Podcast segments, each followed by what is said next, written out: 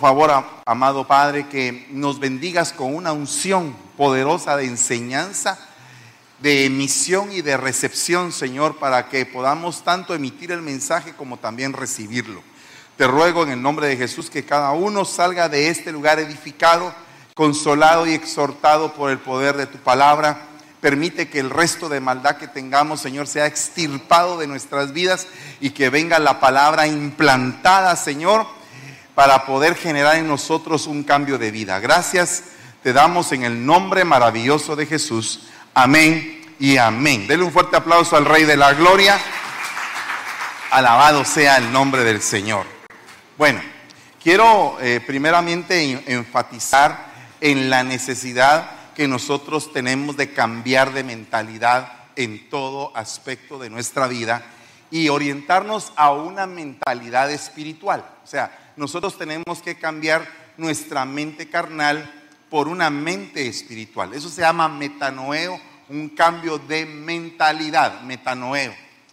Pero el punto es que todos los referentes que tenemos, y como decía también el pastor Milton, el referente que tenemos es que muchas veces miramos todo lo que nos rodea y eso permite que tengamos una cognición, una forma de capturar un pensamiento. Usamos ojos, oídos, boca, nariz, todo para poder capturar un pensamiento, pero muchas veces ese pensamiento es propiamente terrenal. Y necesitamos tener una cognición espiritual y que se cumpla en nosotros lo que dice el apóstol Juan acerca de lo que hemos visto, hemos oído, hemos palpado, hemos vivido tocante al verbo de vida y entonces generar en nosotros ese pensamiento espiritual a través del poder del Espíritu Santo en nuestras vidas para capturar las cosas que son invisibles, cosas que son espirituales. Entonces, el pueblo de Egipto pasó, yo diría que por tres mentalidades sumamente importantes. La mentalidad de esclavo, que era la que tenía en Egipto propiamente, de la cual tuvo que ser liberado por medio de un libertador, un profeta de Dios, un llamado, un ministro que se, que se denominaba en ese momento eh, Moisés, sacado de las aguas. Ese era su nombre, sacado de las aguas. Y entonces este hombre viene y, y saca y libera al pueblo y lo lleva a otra mentalidad, a la mentalidad del trato del trato al alma, porque en Egipto ellos vivían conforme al problema de la carne, que la carne estaba siendo esclavizada, estaba siendo subyugada, estaba siendo tratada, pero después pasan a la mentalidad del desierto, donde hay tres cosas esenciales, nube, columna y maná. Tres cosas importantes para que tú pases tu desierto es nube, ¿verdad? Columna y maná. Bueno, están ahí, pero resulta que de todos los que salieron de Egipto, casi dos millones de personas, solo dos de esa generación pudo entrar a la tierra de Canaán. O sea que solamente dos personas cambiaron su forma de pensar y pasaron de la mentalidad de esclavo y de la mentalidad del trato a la mentalidad de conquista. Fíjese que en el desierto estaban con lo necesario, maná, columna y nube. Pero cuando entraron a Canaán su mentalidad tenía que cambiar y tenían que aprender a conquistar. Resulta que la cristiandad en este tiempo, hay muchos que todavía están saliendo de Egipto y están entrando en el proceso del desierto y no han llegado a entender cómo poder cambiar la mentalidad de esclavo y muchas veces se recuerdan de lo que había en Egipto. El pueblo de Israel se recordaba de los pepinos, de las cebollas, de los ajos de Egipto, pero no se daban cuenta del maná del cielo que tenían. Eh, esto si lo traducimos al tiempo de la iglesia, hay personas que se recuerdan del día del partido, se recuerdan de las estadísticas de fútbol, tienen en mente cómo va la liga mexicana, cómo va la liga italiana, cómo van todas las ligas de fútbol, cómo van todas las ligas de básquetbol, cómo van eh, los artistas del mundo, pero no se recuerdan de cómo es que está la escritura bíblica en sus corazones, ¿verdad? O en sus mentes. Entonces básicamente todavía están teniendo una mentalidad de esclavitud y puede ser que alcancen muchas cosas, pero no van a hacer todas las cosas que el Señor quiere que alcancen. Entran en un proceso de, de la dimensión del trato al alma y muchos estamos siendo tratados en áreas de nuestra alma todavía, pero en otras áreas ya avanzamos a Canaán y estamos conquistando. ¿Cuántos dicen amén a eso? O sea que algunos tienen todavía áreas de acá, otros todavía tienen áreas de acá, pero hay unos que ya están conquistando. Pero el punto de conquistar es que la primera cosa que tienen que hacer es conquistar Jericó. ¿Cuántos dicen amén a eso? El primer lugar donde tienen que conquistar es Jericó. Jericó significa la ciudad de la luna. Amén. Ese es, ese es uno de sus significados, la ciudad de la luna. La luna controla las mareas del mar. Amén. La luna tiene diferentes facetas que van rodeando la Tierra. La luna determina estaciones. Entonces tiene la luna muchas funciones y cuando una persona es muy variable de temperamento, muy loca en su temperamento, le dicen, sos un lunático. Amén. ¿Verdad? Hay gente que a días amanece llorando, otros días amanece alegre, otros días amanece empurrado y uno no sabe ni qué, cuál es el punto, cuál es su, su, identificación, su carácter, su forma de ser. No se sabe, es lunático, variable. ¿Cuántos dicen amén a eso todavía? Y entonces viene una persona que es variable, es regularmente una persona inconstante. ¿Se recuerda usted que la, que la luna controla las mareas del mar y dice que el hombre que es de doble ánimo es como la marea del mar? Amén. Entonces una persona inconstante, una persona que no se define en la vida, que no establece una ruta eh, para seguir, nunca llega a conquistar nada porque no tiene metas, no tiene objetivos, no tiene una realización personal, no tiene un propósito. Está viviendo la vida porque la tiene que vivir, porque pasa el día y porque como les dije hoy a, a los de San Pablo, desde el momento en que dejaste de crecer, empezaste a envejecer. O sea que tú mañana y yo vamos a estar más viejos. Yo no recibo eso, hermano. Pues aunque no lo reciba, usted ya tiene un día más. Y un día más es un día menos. Pase lo que pase, así se eche crema de tortuga herida, los años pasan. Amén. Los años pasan. Uno se puede ahí cuidar y ganar un poquito con el cuidado y gloria a Dios por el cuidado, porque uno tiene que cuidarse, ¿verdad? Y puede utilizar esas cremas que, que venden, ¿verdad? Pero de ahí los años no se detienen. Sin embargo, hay una promesa, que aunque el viejo, el, el, viejo hombre se va desgastando, el hombre carnal se va desgastando, el hombre espiritual se va rejuveneciendo. Y entonces vamos entendiendo y vamos alcanzando sabiduría y vamos prosperando y vamos comprendiendo la vida de una manera distinta. De tal manera que cuando uno ya es grande, uno desearía ser joven y obtener la sabiduría de grande, solo que con la fuerza del joven. Amén. Entonces, en todo ese proceso, Venimos y volvemos a Jericó, por favor, respéteme la ventana que hice. Volvemos a Jericó, estamos aquí y le dan una orden a Josué, una orden de constancia, de constancia. Amén, de constancia. Esa orden de constancia es tienes que dar una vuelta diaria a la ciudad de los inconstantes, de los lunáticos. ¿Quieres conquistar esa ciudad? Una vuelta diaria. Y el último día vas a dar siete vueltas. Mire, por muy pequeña que haya sido Jericó, me imagino que, eh, Jericó era una ciudad más o menos de mediano tamaño, y por muy pequeña que fuera, creo que tal vez sería del tamaño de esta isla. Amén. Yo no sé en dimensiones cuánto podría ser. Eh, ¿Tú conoces Jericó? ¿No? Bueno, pero me imagino que debe haber sido como el tamaño de esta ciudad. Imagínese usted dar una vuelta diaria. El primer día todos los atléticos de esta iglesia lo harían, así. Hasta pondrían su, su smart, eh, su, su reloj inteligente, ¿verdad? Y usted pone ahí cuántas calorías voy a quemar, taca, taca, taca, taca, voy a dar una vuelta a la ciudad. Y usted se decide en la mañana levantarse y pa, pa, pa, pa, pa. Todos los atléticos lo harían. Los panzones nos costaría más. Los descontinuados en el ejercicio nos costaría mucho más. Y entonces estamos ahí que decidimos levantarnos ese día porque el Señor dijo, porque nuestro papá dijo.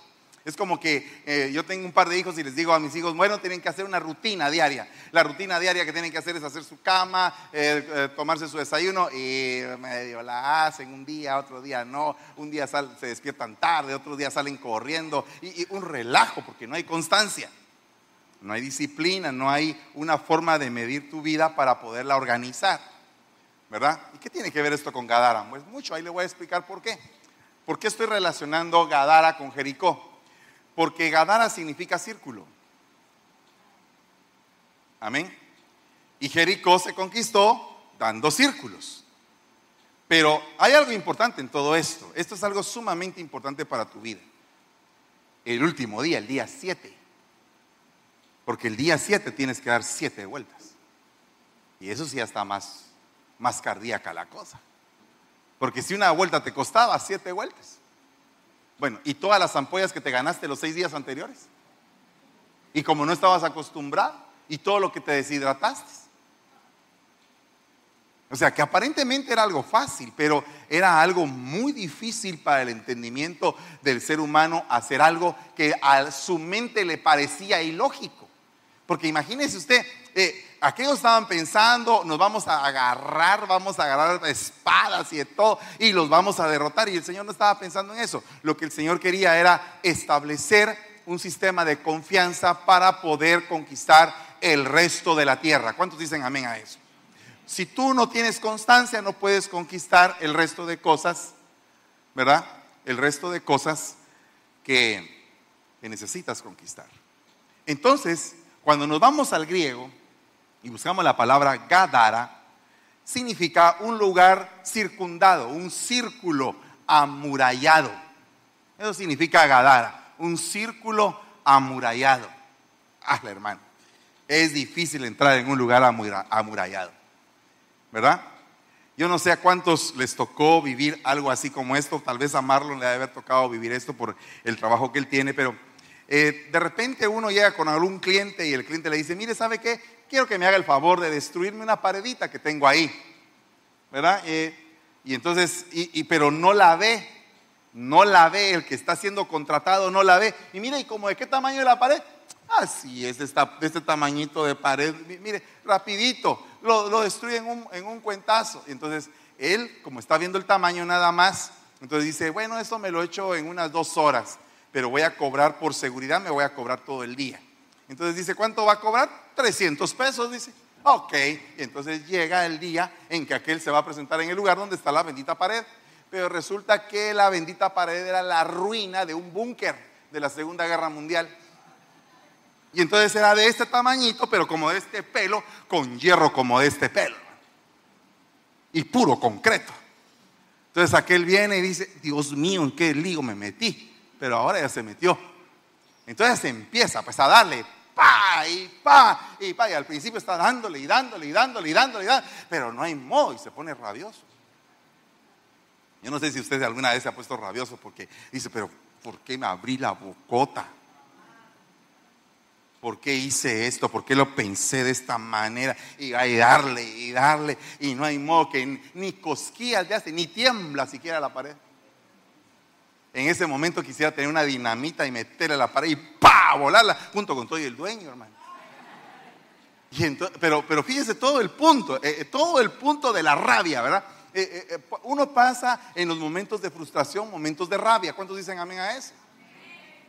Pero el problema es que regularmente te toca romper murallas. La escala para empezar a conquistar Canaán es derribar una muralla. Y entonces, si nos volvemos al Nuevo Testamento, vemos que Jesús sabía que tenía que ir a Gadara. Había una misión que cumplir en Gadara. Gadara era una dimensión que había que conquistar. Era un territorio, una esfera, un ambiente que tenía que conquistar. Te voy a decir proféticamente qué es lo que te quiere decir el Señor. Estás conquistando algo que te está costando. Yo sé que no tal vez a todos les estoy hablando, pero yo sé que hay quienes les está costando conquistar algo. Lo siento en mi corazón, sé que es algo difícil para ustedes. Pero el Señor lo que dice es una vuelta diaria, poco a poco va a caer la muralla. Porque el trabajo lo voy a hacer yo, no lo vas a hacer tú, lo vas a hacer de una manera que a ti te va a causar tal vez momentos de cansancio, momentos de desesperación, fatiga, falta de fe. Pero si continúas y continúas y continúas, ¡pa! Se cae. Pero usted sabe que ahí está Gadara y Gadara es un lugar circuncidado. Entonces, eh, eh, eh, circundado, perdón, no circuncidado, circundado, amurallado. Y entonces resulta que el Señor, antes de llegar a Gadara, hace cinco milagros poderosos. Como que preparando el ambiente, preparándose él mismo, preparando todo para poder llegar a ese lugar. Porque sabía que en ese lugar habían dos endemoniados en unos evangelios dicen dos y en otros dice uno. Tremendos endemoniados, hermano. Cosa seria. Vale, pero entonces fíjese que para conquistar Gadara nosotros tenemos que entender esos cinco milagros que pasaron antes de la conquista de Gadara. Y que son cosas que nosotros tenemos que vivir en nuestra vida. Porque mire, he aquí se le acercó un leproso y se postró ante él diciendo, Señor, si quieres, puedes limpiarme. El leproso, la lepra es el símbolo del pecado. Tú no puedes conquistar una muralla si tienes pecado.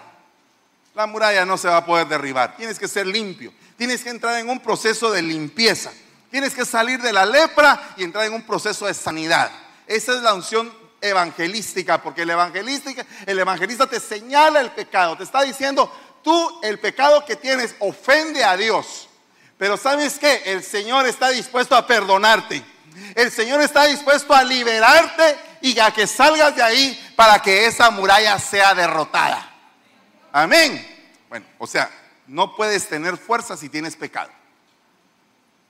El segundo milagro poderoso que hizo el Señor, dice, y cuando entró Jesús en Capernaum, se le acercó un centurión suplicándole y diciendo, Señor, mi criado está postrado en casa paralítico sufriendo mucho, pero tú di la palabra, di la palabra y entonces va a ejecutarse el milagro poderoso. Entonces, el primer milagro es limpieza, pero el segundo milagro es tener confianza en la palabra cuando sale una palabra profética, cuando sale una palabra de bendición para tu vida y tú tienes el receptor, tú la recibes y, la, y entonces te llenas de poder, del poder de lo alto. Por eso es que cuando sale una palabra y tú tienes fe, esa palabra se gesta de una manera extraordinaria en tu vida. Esa es la palabra profética. La palabra profética más segura es la que está escrita. Amén. Díganle al justo que le irá bien. Amén. He aquí yo voy a preparar una copa delante de ti y tu copa va a estar rebosando delante de tus enemigos. Amén. Entonces, definitivamente, la palabra, cuando se hace rema, se hace vida en nosotros, todo cambia. O sea, que tú viniste hoy a recibir poder. Tú tienes que agarrar la parte de la palabra que es para ti. Este pedazo es para mí, este otro pedazo es para mí. Ah, toda la palabra es para mí. Después de eso, el Señor hace otro milagro. Al llegar Jesús a casa de Pedro, vio a la suegra de, este que yacía en cama con fiebre, le tocó la mano y la fiebre la dejó y ella se levantó y le servía. Este es un milagro restaurador, es un milagro de alguien que ya era cristiano pero necesitaba ser restaurado de esa fiebre y podríamos predicar mucho acerca de ese acontecimiento porque habría que ver qué significa la fiebre. La fiebre es una manifestación de una infección interna. O sea, el cuerpo se está defendiendo. O sea, que ella tenía una lucha interna y por eso estaba manifestando la fiebre. Bueno, pero entonces viene el pastor y un milagro pastoral es que se acaba tu lucha interna. Un milagro que hace la palabra pastoral es que te da el consuelo, la esperanza, la fe la certeza de que tu lucha interna se va a terminar. Y entonces te sientes consolado y con nuevas fuerzas para seguir adelante. Bueno, al atardecer le trajeron a muchos endemoniados y expulsó a los espíritus, ¿con qué? Con su palabra. Y sanó a todos los que estaban enfermos. Mire, la palabra del maestro dice, conoceréis la verdad y la verdad os hará libres. Muchas veces estamos esperando a que hayan manifestaciones demoníacas y que la gente se revuelque, que saque espuma y todo el mundo dice, ese está endemoniado. Muchos, de, muchos endemoniados vienen a las iglesias. Pero solo con el poder de la palabra ya salen corriendo los demonios, ya no necesitan ni siquiera manifestarse. Amén. Porque eso es un medio para liberar. Hay diferentes medios eh, para liberar. Dice, donde está el Espíritu de Dios, hay libertad. O sea que eh, la manifestación del Espíritu provoca que se vayan los demonios. Dice que cuando nosotros somos bautizados, el viejo hombre queda, queda sepultado y el nuevo hombre es resucitado. O sea que quedamos libres del viejo hombre. Es una forma de liberación. La Santa Cena es una forma de liberación. La palabra es una forma de liberación. El reprender a los demonios es una forma de liberación. ¿Cuántos dicen amén a eso? O sea que mientras más herramientas tengas tú para ser libre, gloria a Dios. No esperemos a que nos tengan que reprender, mejor obedecer y el demonio sale. Amén. Bueno, y entonces, una vez que había hecho estos, estos cuatro milagros, se dirige a Gadara. En medio de que va en el camino a Gadara, sucede algo espantoso. Se levanta una tormenta. De pronto se desató una gran tormenta. Mire qué oposición. Ya venía como que el enemigo sabiendo que lo iban a derrocar y destrozar ahí. Una gran tormenta de modo que las olas cubrían la barca, pero Jesús estaba dormido y llegándose a él le despertaron diciendo, Señor, Señor, sálvanos, cúbrenos, protégenos, porque perecemos. Y él les dijo, ¿por qué estáis amedrentados, hombres de poca fe? Se levantó con autoridad apostólica reprendió a los vientos y al mar y sobrevino una gran calma. Sujetó todas las cosas a su gobierno. La unción apostólica sujeta todas las cosas a un gobierno ministerial que te permite estar agarrado y no desprendido. Amén. Porque el pulgar es el pulgar del apóstol, entonces sujeta las cosas y entonces definitivamente el gobierno de Dios entra a nuestra vida. Puede decir todavía amén lo, está comprendiendo lo que le estoy explicando. Bueno, entonces decide entrar a Gadara. Pero antes de eso, los discípulos dicen, ¿quién es este que hasta el viento y el mar le obedecen? Ah, qué tremendo eso, ¿verdad? Usted se recuerda hace poco lo que acaba de pasar. Eh, estábamos precisamente en nuestra visita apostólica, estaba el apóstol, nuestro amado apóstol Sergio Enríquez, que es cobertura de nosotros, y entonces se desató un incendio en el área de Vacaville. Usted puede ir a ver las fotos. Algún día se las voy a mostrar. Usted puede ir allá. Va a ver cuánto se quemó y cuán cerca estuvo del rancho ese incendio. Y era un incendio grande, fuerte. Y entonces decidimos orar. Decidimos reprender y con autoridad apostólica reprendimos ese incendio. Usted se dio cuenta que en dos minutos se apagó un incendio enorme que estaba cerca del rancho. Entendimos por el Espíritu que llegaron dos personas a pararse a la puerta del rancho que nos dijeron, no se preocupen, Jesús está con ustedes, a ustedes no les va a llegar este, este daño. Se fueron y a los dos minutos se apaga el, el fuego.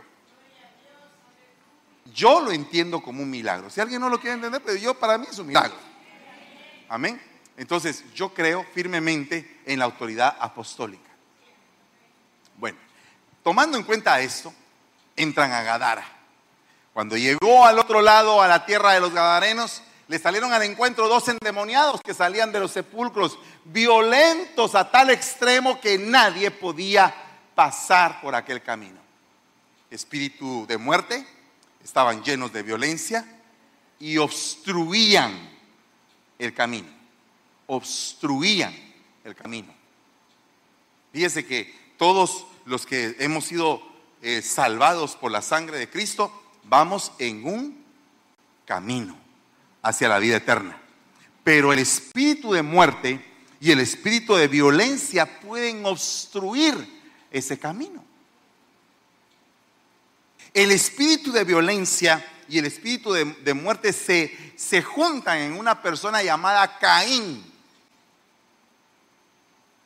Y Caín, el objetivo que tenía era matar a su hermano, porque el sacrificio de su hermano había sido aceptable delante de Dios. ¿Qué era el sacrificio de su hermano? Una ofrenda agradable al Señor. Entonces la dádiva produce envidia. La dádiva te puede producir violencia en los demás. Cuando tú te entregas, dice la Biblia en el libro del Cantar de los Cantares, que cuando un hombre entrega todos los bienes de su casa por amor, de cierto lo menospreciaría. Entonces, definitivamente, es delicado el espíritu de muerte y de violencia que había en Gadara, es una muralla, es algo que a veces circula a la gente y que no la deja prosperar. Tenemos todos que entender si en nuestra vida hay un poco de violencia o mucha violencia. Puede haber violencia verbal, puede haber violencia psicológica, puede haber violencia sexual, puede haber violencia física. Hay diferentes tipos de violencia que van acompañadas de espíritu de muerte y que hace que la gente se, se le obstruya el camino. Entonces dice acá, porque él mandaba al espíritu inmundo que saliera del hombre, pues muchas veces se había apoderado de él, estaba atado con cadenas, con grillos, bajo guardia, a pesar de todo rompía las ataduras y era impedido, impelido por el demonio de los a los desiertos, o sea, era llevado al desierto. Entonces Jesús le preguntó, ¿cómo te llamas? Él dijo legión, porque muchos demonios habían entrado en él. Una legión tenía seis mil soldados romanos. Seis mil soldados romanos tenía una legión y lógicamente seis es número de hombre. Amén. Porque el número de la bestia es un número de hombre. 666, número de imperfección. El 6 es el antes del 7 que es plenitud y perfección.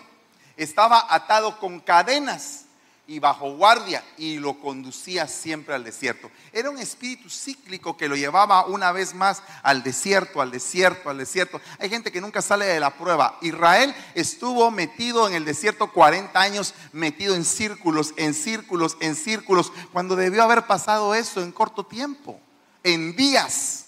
En días hubiera pasado fácilmente al otro lado si hubieran tenido fe, hubieran tenido la confianza en que el que los salvó de Egipto tenía el suficiente poder para conquistar a todos los que estaban en Canaán. Sin embargo, no creyeron. A pesar de que vieron las uvas, a pesar de que vieron todas las frutas, todo el, testimonio que habían llevado de la tierra de Canaán, sabiendo que la tierra de Canaán era precisamente el cumplimiento de la promesa de Dios, ellos no creían. Entonces el problema es no creer a lo que Dios te hace que veas, ya ni siquiera lo que no veas. O sea que se convierte en un antife, porque la fe es la certeza de lo que se espera y la convicción de lo que no se ve, pero en este caso ellos sí estaban viendo, estaban viendo las viñas, estaban viendo las uvas y aún así no creyeron. Entonces hay una gran cantidad de de gente que está en las iglesias, que se profesa creyente, pero que es incrédula porque no ve la maravilla que Dios está haciendo. Amén. La maravilla, en la maravilla, cuando Dios se manifiesta en la maravilla, siempre el enemigo quiere quitarte el gozo para que no goces de la maravilla de Dios, para que no veas lo que Dios está haciendo contigo. Entonces, el desierto es algo muy delicado. Si tú estás ahorita en el desierto, tú tienes que decirle, Señor, renueva mi mente. Yo quiero empezar a conquistar. Quiero empezar a conquistar. ¿Cuántos quieren decir eso? Quiero empezar a conquistar. Quiero empezar a conquistar. Entonces tenemos que seguir entendiendo un poquito más. Mire lo que dice acá. Y gritaron diciendo, ¿qué tenemos que ver contigo, Hijo de Dios? ¿Has venido aquí para atormentarnos antes de tiempo? A cierta distancia ellos había, de ellos había una piara de muchos cerdos paseando. Y los demonios le rogaban diciendo, si vas a echarnos fuera, mándanos a los cerdos. Mándanos a los cerdos. ¿Por qué a los cerdos? ¿Por qué estaban buscando cerdos? ¿Verdad? Era, era como que un vaso, el cuerpo del cerdo era un vaso para que el demonio habitara ahí. Entonces, el Señor los manda a los cerdos y los cerdos se despeñan y se pierde toda esa cantidad. O sea que los, los cerdos, al ser poseídos, paran despeñándose. Amén. Ahora, el problema de esto es que todas las situaciones que en la Biblia el Señor habla eh, tienen un, un trasfondo más profundo, principalmente cuando el Señor usa metáforas, que es una metáfora que toma un ejemplo de algo para explicar otra cosa. Por ejemplo, cuando Él dice, yo soy la puerta, la puerta es la metáfora, pero Él no es una puerta. O sea, así física no es una puerta, pero sí es una puerta dimensional. Amén. Cuando dice yo soy la vid, el ejemplo de la vid, y ustedes son los pámpanos, porque está poniendo de ejemplo algo como metáfora de algo espiritual. Amén. Esa es una forma como el Señor explica. Entonces, cuando está explicando en esa dimensión, a nosotros nos llama ovejas. ¿Cuántos se sienten ovejas aquí? Pero también el Señor llama cabras a los que no obedecen. O sea que hay ovejas y cabras. Entonces con un animalito está explicando el Señor una actitud del hombre. Amén. Nos compara con peces. A los ministros nos compara con bueyes, con camellos. Entonces, definitivamente el Señor le gusta usar a los animalitos para decirnos, hermanos, cuidado. En una ocasión, Abraham iba a subir a adorar. Amén. Entonces agarró al muchacho y dejó al burro atado al pie del monte. Entonces subió Abraham, subió el muchacho y no subió el burro. ¿Verdad? Entonces el burro, los burros no adoran. Eh, según lo que está diciendo ese, ese mensaje, ¿verdad? Y el burro, pues es símbolo de terquedad, de necedad, de obstinación. Pero entonces hay, hay situaciones delicadas, hermano, en la Biblia que tenemos que ponerle una lupa. Oiga lo que dice acá. Resulta que hay cerdos físicos, pero también hay hombres que se comportan como cerdos. Dice, ellos escaparon del mal que hay en el mundo cuando conocieron a nuestro Señor Jesucristo. Pero si son atrapados y dominados nuevamente por ese mal, terminarán peor que al principio. Hubiera sido mejor para ellos no haber conocido nunca el camino correcto que haberlo conocido y luego apartarse de las santas enseñanzas que recibieron. Con esa gente se cumple lo que dice el dicho. El perro que vomita regresa a su mismo vómito y aunque se lave al cerdo, irá de nuevo a revolcarse en el barro. Es una situación bien complicada esto. Esto es algo bien, bien duro que tenemos que ponerle la lupa porque vamos a conquistar no solamente Gadara espiritual, sino que vamos a conquistar un montón de ciudades, territorios. Hermano, ¿cuántos dicen amén a eso? ¿Usted quiere ser conquistador de, una, de un territorio? Y si el Señor le heredara una tierra y le dijera, ¿sabes qué? Te voy a delegar para que vayas a conquistar esta tierra. Ay, pero ahí fíjese que ahí, ahí nadie cree. Ahí todos, todos son negritos, nadie habla español, pero tú hablas inglés. Pues no te has dado cuenta porque no quieres tener la capacidad de desafiar otra cultura.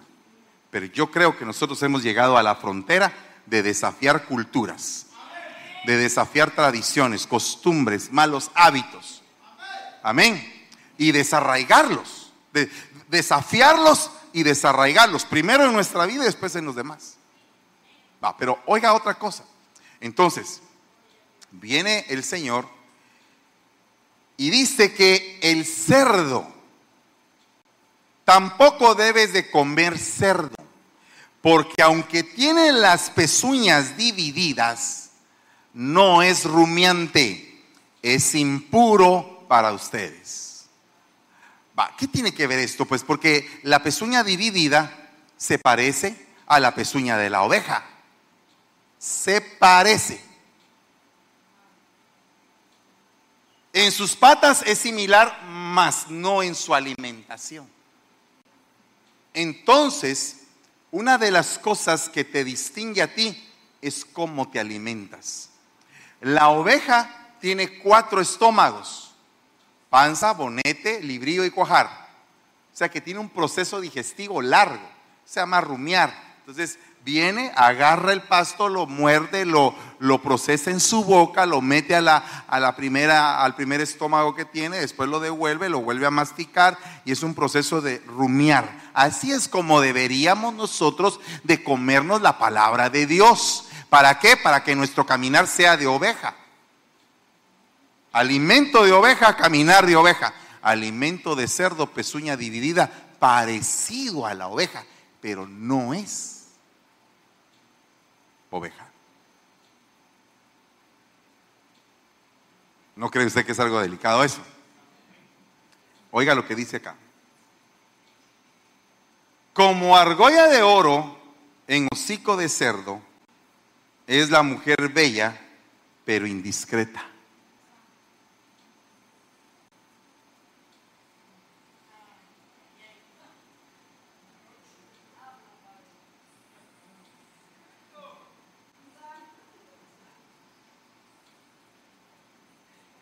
Fíjese, hermana, que tengo un gran problema.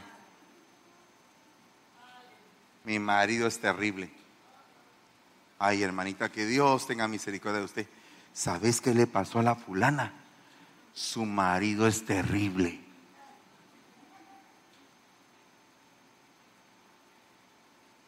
Cuando usted se queda callado me gusta, fíjese usted. Porque eso significa varias cosas, meditación, o ya me empezó a caer mal pastor. Pero una o la otra, las dos van a proceder a generar en usted un cambio de vida. Y eso es lo más lindo que le puede pasar, que usted y yo cambiemos de vida. Amén. Cuando cambiamos de vida, las cosas cambian. Cambian, cambian para nosotros. El resultado de un cambio de vida es más cambios. Oiga lo que dice acá. Entonces fue y se acercó a uno de los ciudadanos de aquel país y él lo mandó a sus campos a apacentar a los cerdos. Qué, raro eso. Apacentar. Y deseaba llenarse el estómago de las algarrobas que comían los cerdos, pero nadie le daba nada. Ni siquiera los cerdos querían comer con él. O sea que era hasta rechazado de los mismos cerdos. Y lo más tremendo es que él era el cuidador, el apacentador de cerdos. ¿Cómo es que un hijo cuando se desvía puede llegar a un punto en el cual esté en una situación bien calamitosa? Alguien dirá, hermano, hoy sí está dura la cosa. Mire, no, no está dura. ¿Sabe qué es lo que está haciendo el Señor ahorita? Está generando una limpieza. Una limpieza para que usted genere un poder llamado fe esperanza. Porque sabe una cosa que me dijo el Señor, muchos andan meros frívolos. Así como, ah, sí, ah, el domingo me toca ir a la iglesia, me toca como que servir. Y, ah, aquí vengo, hermana, cansado, hermana. Cansado, hermano. Pero sí, el domingo a las 5 de la tarde, un cliente le llama y le dice, ¿sabe qué? Se puede ganar usted 50 dólares en dos horas. Patitas, ¿para qué te quiero? Se le acabó el cansancio, fíjese usted hasta del culto sale corriendo y hasta me dice, pastor, fíjese que me llamó mi patrón, me va a, me va a pagar 50 dólares, tengo que ir a, hacer tal cosa. Ahí sí, conejo saltarín, correcaminos, velocíferos supersónicos.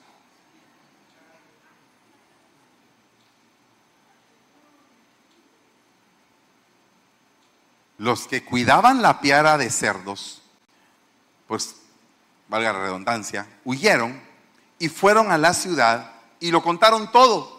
incluso lo de los endemoniados, y toda la ciudad salió al encuentro de Jesús. Y cuando le vieron, le rogaron que se fuera. La mire, hermano. Esos estaban todos perdidos.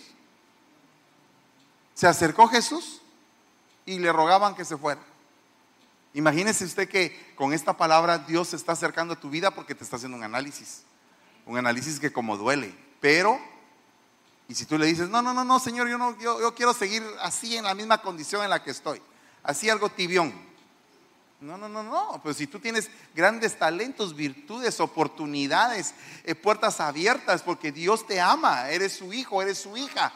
Dios te ama, Dios quiere tener paternidad contigo, quiere enseñarte. Pero el problema es que tu falta de fe, tu falta de esperanza, tu falta de confianza, tu falta de camino, tu falta de disciplina, tu inconstancia, te alejan del propósito, del momentum de Dios. Te conformas con venir un día a la semana. No se los estoy echando en cara. Solamente les estoy diciendo lo que pasa. ¿Verdad? Lo que pasa. Eh, mire, es que es que yo no puedo, pastor. Yo realmente tengo trabajo y no puedo. ¿Y por qué no consigue otro? Porque no, porque ese trabajo. Y, pero ¿por qué no cree que Dios puede darle un mejor trabajo que el que tiene, hombre? Es que mire, eh, ¿por qué no cree que Dios puede venir y cambiarle su manera de vivir, de pensar, de moverse? Todo se lo puede cambiar Dios.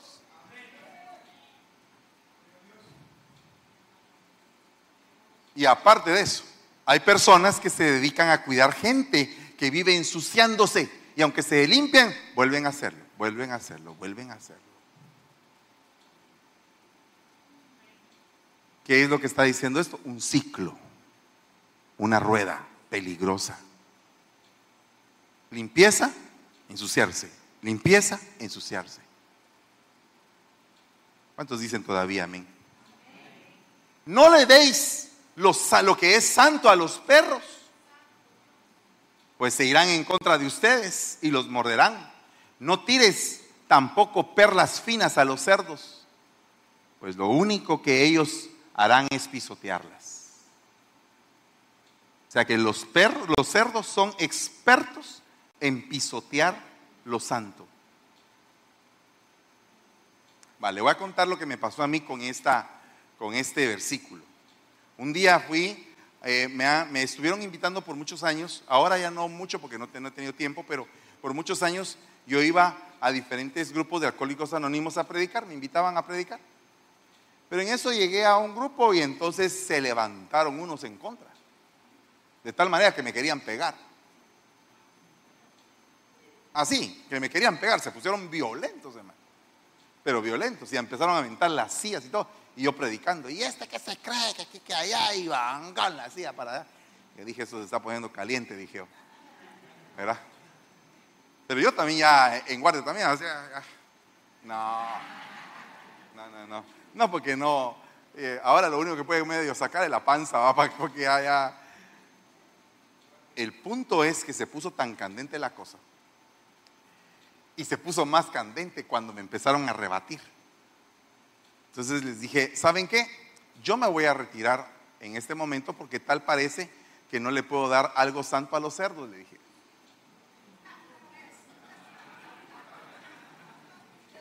Cosa más grande la vida, chico.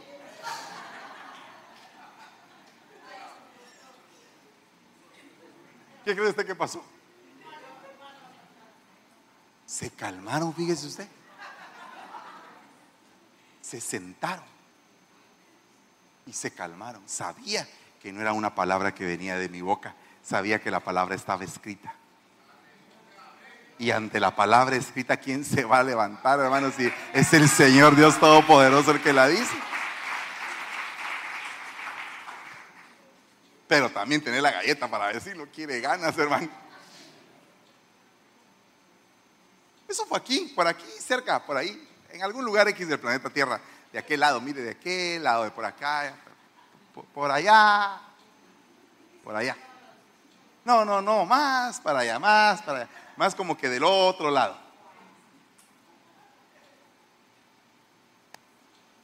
Y dice acá, no sea que las oyen con sus patas y volviéndose os despedacen. el efecto Gadara. Expertos en pisotear lo santo.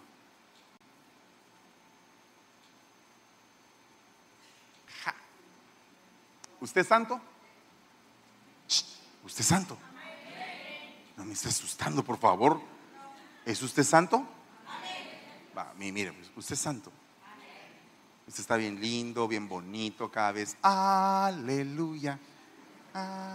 Cuando usted manda emojis, manda aquel sonriente con una cosita así. ¿eh?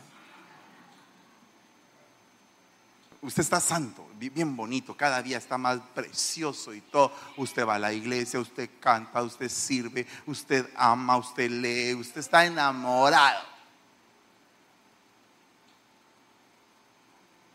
Amén. Entonces usted es santo, ¿no?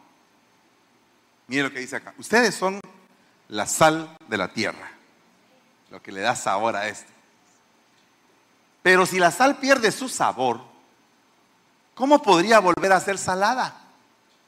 Ya no sirve para nada, sino para ser tirada y pisada por la gente.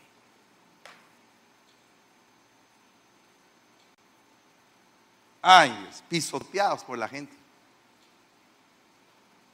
¿Qué pasa con, con los cerdos pisotean a los impíos? ¿Qué es un impío? Es alguien que se olvidó de la piedad alguien que se apartó y que vive una vida más o menos. Ese es un impío. No es lo mismo que un inconverso. Entonces viene y resulta que hay hermanitos que son así, zancochados. Allá en mi pueblo hay ferias de pueblo, ¿verdad? No sé si usted en su pueblo tiene ferias que pasaban y ah, entonces plátano con derecho a microbio, entonces hay unos plátanos así asados que los ven ahí uno se come y a la mes siguiente le da uno paperas, Pero, pero el punto es que así hay cristianos que están medio asados, que cuando uno los prueba le parten a uno la lengua, ¿va? Está probado un, plátano que le parte uno la lengua. Qué feo, pero un plátano bien rico, qué delicioso, ¿verdad? Entonces, mire pues, entonces hay gente que todavía no ha llegado a la sazón, pero no ha llegado a la sazón porque se ha metido en un ciclo de levantamiento y caída, levantamiento y caída, levantamiento y caída. Entonces no se puede restaurar bien. Hasta que llega un momento en que perdió el sabor, se volvió insípido, se aburrió de la iglesia, se desesperó, le cae mal, ay, tener que ir a la iglesia otra vez, con una azucarita que Dios guarda, y bravos no, pues yo he visto eso. No aquí, aquí todos son bien bonitos. En otros lugares he visto que la gente como que, ay, estoy desanimado. ¿Cómo así que desanimado? ¿Desanimado de qué? Estoy desanimado, ya no quiero ir a la iglesia, estoy desanimado. Tengo problemas. Pues es cuando más tiene que ir. Estoy desanimado, ya no quiero continuar. Hoy sí que de veras tiro la toalla. ¿Y Rocky no tiraba la toalla? Y todo moreteado y todo por eh, aquel día con la no voy a tirar la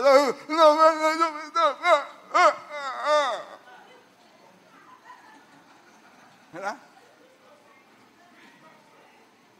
y otra vez al cuadrilátero y aquel día y a seguir dando hasta que de repente es cuestión de resistencia te agarraron te agarraron de punching bag la cara y pa, y pa, y pa. Y eh". pero, pero el tipo tenía una inspiración. Su mujer, gritando ahí.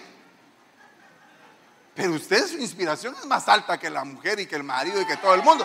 Su inspiración es Cristo Jesús, la esperanza de gloria, el que se rindió por ti en la cruz del Calvario. ¿Cuántos dicen amén? Aleluya. No pierda el sabor, hombre. No deje que lo pisoteen. Agarre sabor. Amén.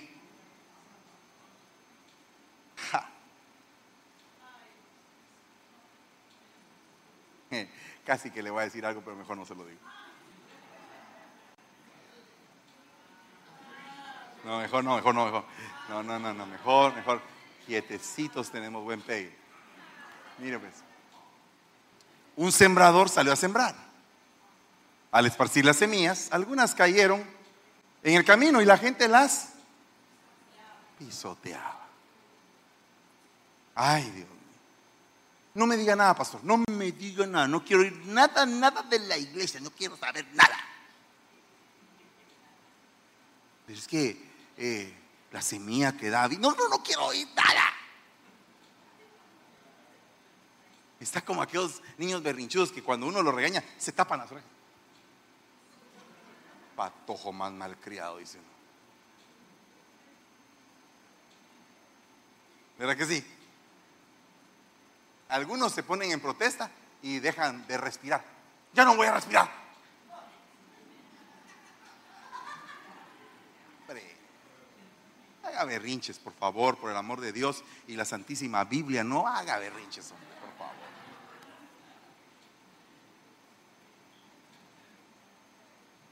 Hágame un favor, reciba la, la semilla. Sea buena tierra. Diga, Señor, esta palabra la voy a poner por obra, voy a salir de aquí voy a salir de aquí bravo conmigo mismo, pero ¿por qué, pa, pa, pero ¿por qué sigo así? ¿Usted nunca se ha golpeado mentalmente? Reacciona tonto.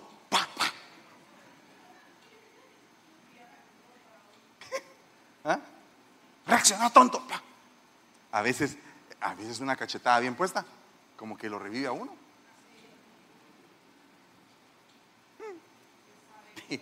recuerdo que cuando yo era de otra religión, hermano, de la religión tradicional, ahora no estoy en religión, estoy en un modo de vida diferente, una relación con Dios. Pero cuando yo estaba en aquella religión, había un momento en que era el momento de la confirmación. Eso era tremendo porque nos tenían que chipotear la cara, hermano. Uno tenía que acercarse al obispo, besarle el asunto. Renuncias, ¿Renuncias al pecado? Sí. ¡Pah! Así como el chavo, el ocho. El chompiras, el chompiras, el chompiras. El efecto chompiras. Pero un chipotazo a veces de repente como que calma los nervios, ¿no? Hay gente que es histérica. ¡Ah! ¡Me voy a matar! ¡Pah! ya no me voy a matar.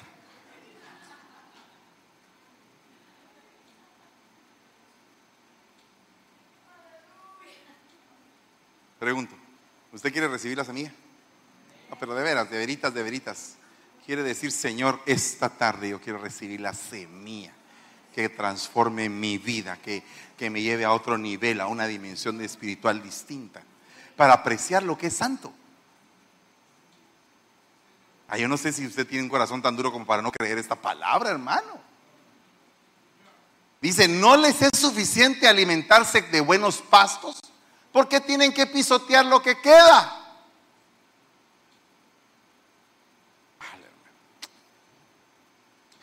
Cuando bebes aguas cristalinas, debes enturbiar el agua que queda para los demás. esos son los, los egoístas. Los que no dejan que la demás gente aprenda, quieren aprender solo ellos la oveja gorda, ¿va? Ahí, comiendo ahí enfrente del pastor. No pone por obra nada, solo come. Y va engordando así como que ese pelín. Ya ni se puede mover. Pero cuando una ovejita atrás viene, así, ¿qué quiere? ¿Aprender algo nuevo? La oveja gorda. Y la ovejita. Si usted vino por primera vez a esta iglesia, no se asombre, yo soy mero ilustrativo para contar las cosas. Pero, óigame, usted tiene derecho a recibir el manjar. Hágase a un lado a la oveja gorda, hacete para allá abajo. Yo sé que no cabes, mejor pásate para atrás si no querés, yo voy a recibir. Yo quiero recibir. Eso no es malo, yo quiero recibir, yo quiero recibir.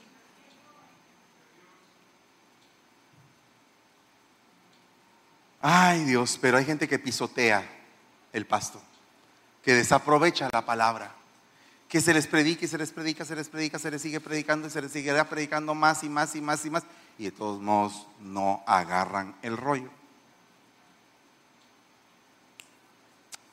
Estoy terminando. Pero no midas la parte de afuera del templo, pues ahí están los que no creen en mí. Ellos pisotearán la ciudad santa durante 42 meses. Pisotearán lo santo, la ciudad santa. ¿Los quiénes? Los incrédulos. Ay, hermano. ¿A cuántos les ha, les ha atacado el enemigo en su fe en estos días? Hombre, por favor, por favor, tome aire. Tome aire, tome el aliento de Dios en su vida. Si es normal que uno a veces dice, ¡Ah! ya no aguanto, pero que no sea un modo de vida el que todo el tiempo digas, ya no aguanto.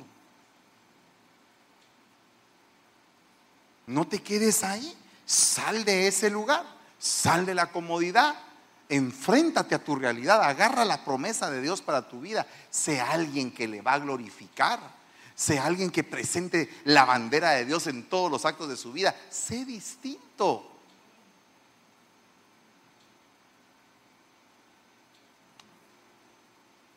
Con esto termino. ¿Qué creen que le pasará al que desprecia al Hijo de Dios? es seguro que recibirá mayor castigo por considerar que la sangre de Cristo es una porquería. Que el Señor reprenda al diablo. Esa sangre que estableció el nuevo pacto lo había purificado de sus pecados. Por eso recibirá un castigo peor por insultar al Espíritu que nos muestra el generoso amor de Dios. Ahora en otra versión dice, ¿cuánto mayor castigo pensáis que merecerá el que ha hollado bajo sus pies al Hijo de Dios y ha tenido por inmunda la sangre del pacto por el cual fue santificado y ultrajado al Espíritu de gracia? Esta es una tarde para correr por tu salvación. Esta es una tarde para tú decir, Señor, yo me voy a poner las pilas y voy a trabajar en mi salvación y le voy a poner la pasión, así como le pongo la pasión para cosas que son terrenales, aún más le voy a poner la pasión a las cosas espirituales y eternas. Hoy el Señor nos está llamando a un cambio de prioridades y priorizar lo que es eterno. Todo lo demás se va a quedar, pero lo eterno va a permanecer. Hacer tesoros en la eternidad, donde ni el orín, ni la polía, ni los ladrones desgastan y hurtan. Hacer tesoros en la eternidad donde son permanentes. Ponte de pie. Te invito en esta tarde a que vengas al frente si, esta, si este mensaje fue para ti. Y le digas, Señor, aquí estoy. Aquí estoy, Señor.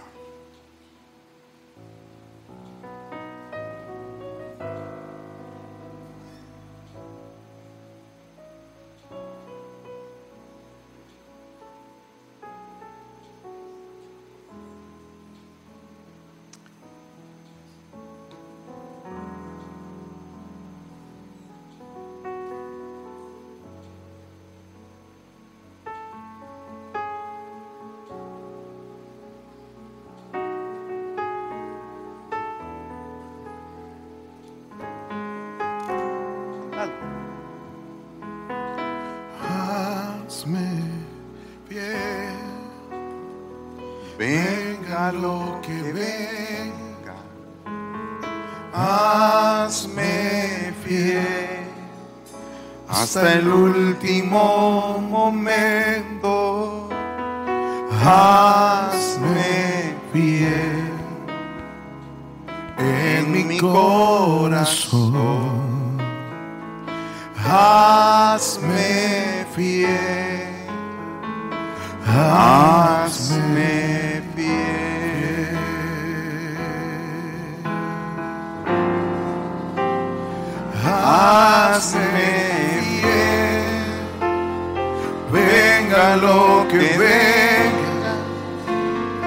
Hazme bien hasta el último momento. Hazme bien en mi corazón.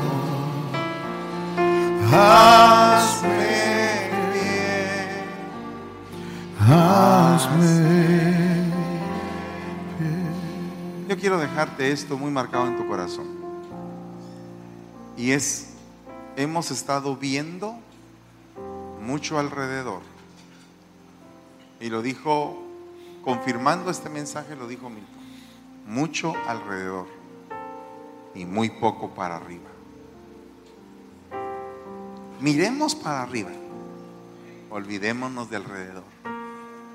Todo lo que está alrededor somos hombres y mujeres que lamentablemente fallamos porque estamos en un proceso. Mejor miremos hacia quien nunca va a fallar. Eso nos va a permitir crecer y cambiar. Cambiar. Si hay alguien aquí que quiere recibir al Señor Jesucristo como su Señor y Salvador, puede levantar su mano ahí donde está y decir, yo quiero recibir a Cristo. Y si hay alguien acá que quiere reconciliarse con el Señor, también puede levantar su mano derecha así. Y decir, yo quiero reconciliarme. Pero el punto es que el día de hoy Gadara se cae en nuestras vidas. Gadara no tiene ningún efecto en nuestras vidas. En el nombre de Jesús. En el nombre de Jesús. Padre, en el nombre poderoso de Jesús. Esta tarde, Señor, venimos todos unidos como un solo hombre para clamar por la restauración de tu pueblo, para clamar por la entrega de nuestros corazones hacia ti en totalidad. Te ruego, Señor, que los años que hemos perdido, venga la unción del profeta Joel y que sean restituidos los años que la langosta, el pulgón, el revoltón y la oruga se han llevado y que tú esos años cuando los devuelvas, Señor amado, nuestra mente esté y nuestro corazón y nuestra alma estén y nuestro espíritu esté dispuestos a recibirlo. Padre, un cambio de mente en el nombre de Jesús. Un cambio de tiempo, un cambio de dimensión espiritual para cada uno de nosotros. Un cambio, Señor, en nuestra manera de vivir, de caminar, de comportarnos, reprendiendo, obstruyendo, Señor, toda artimaña del enemigo, rompiendo todo círculo de pecado, todo círculo de derrota en el nombre de Jesús, rompiendo todo círculo que nos conduzca al abismo y no nos conduzca a la vida eterna. Padre, en el nombre de Jesús, todo yugo de incredulidad, toda cadena de opresión, toda raíz de amargura, toda falta de fe, en el nombre de Jesús, echamos fuera todo poder del enemigo, en el nombre de Jesús de nuestras vidas. Señor, nos nutrimos de la fe. Nos nutrimos de la esperanza a través de escuchar el mensaje que llegó a lo profundo de nuestro corazón y que nos está exhortando y llevando a una dimensión distinta de entendimiento, de conocimiento de nuestro amado. Padre, en el nombre de Jesús, te ruego, Señor, que todos los pies de esta congregación sean sanos y que la boca sea sana, Señor. Sana, Señor. Sánanos, Padre Santo, en el nombre de Jesús. Libera, Padre. Libera de toda carga demoníaca, de toda cadena, todo espíritu de violencia, todo espíritu de muerte que quiera obstruir el camino. En el nombre de Jesús. Lo venimos rechazando.